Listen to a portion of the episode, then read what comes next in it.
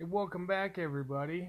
I'm glad that we had a little captive audience the first time we did this.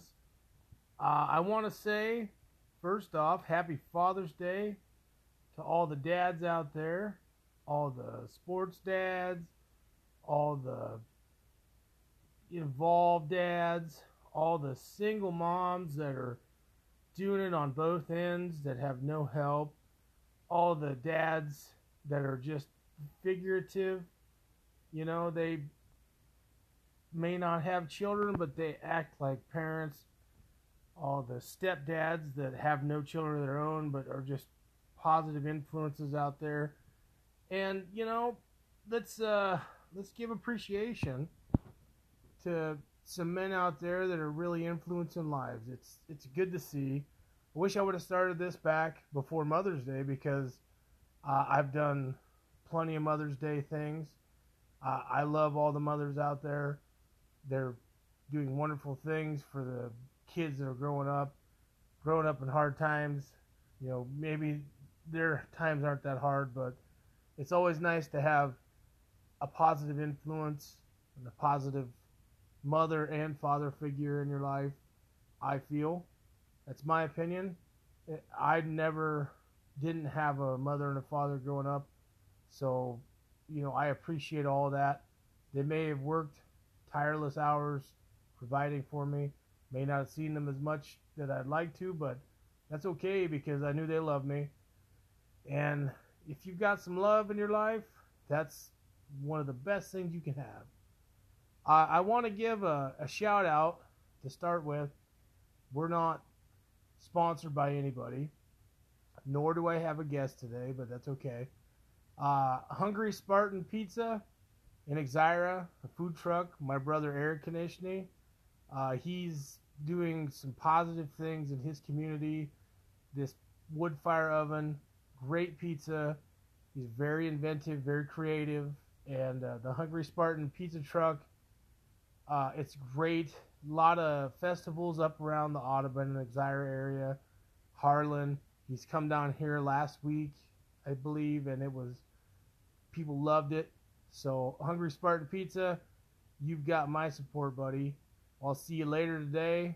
Uh, on that note, we're going to celebrate Father's Day, and his children and my children are going to come down and help celebrate Father's Day for our dad, Relton. Uh, that guy, he's a great guy. I've worked with him for the past, I believe, eight years now, or close to it, and I've been a lucky one. We're one of those father-son combos that actually work, because I think we're both patient people. We're both willing to listen, and we, we, we may not even see eye to eye on lots of issues, but we never let any of that come between just being father, son. And he's taught me so much over the years.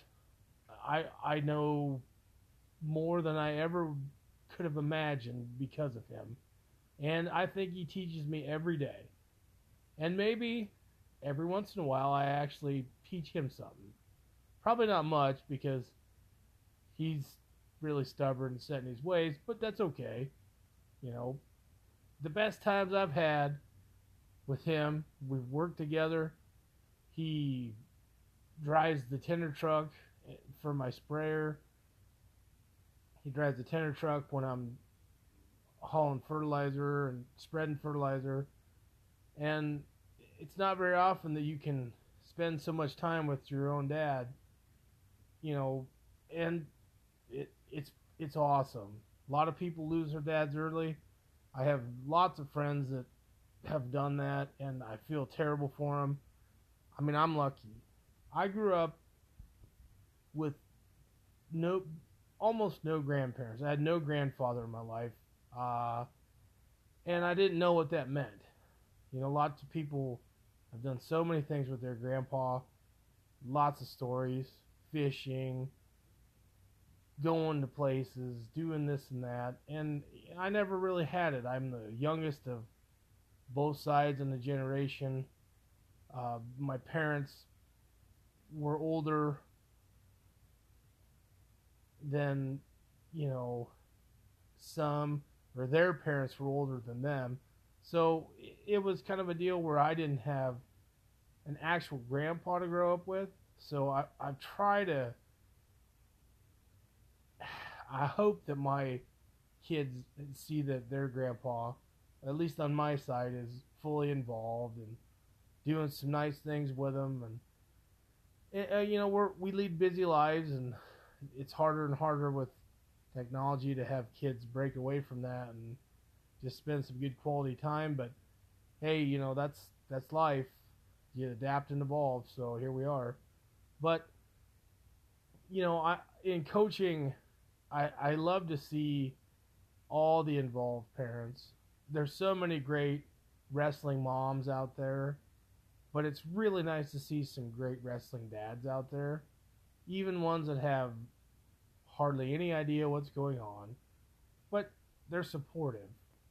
And that's all you really ask for. You you really just love to see the people be supportive. They come to everything. They show involvement.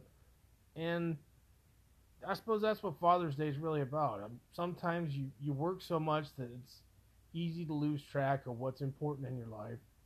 And sometimes you just step back and you make sacrifices for reasons you don't understand. And that's great. I mean, I'm a, a single father. I have my children half the time, and I've really focused on that since I become a single father. And maybe I, I worked too much when I was, you know, married, and it's uh, it's a portion of my life that I feel maybe I could have done differently, but I don't know if the outcome would have been different at the time.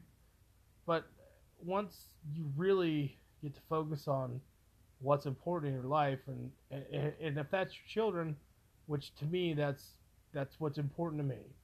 My kids are the most important thing in my life. And I try, I, I try my best to make them forefront and center and listen to them and be a part of their lives.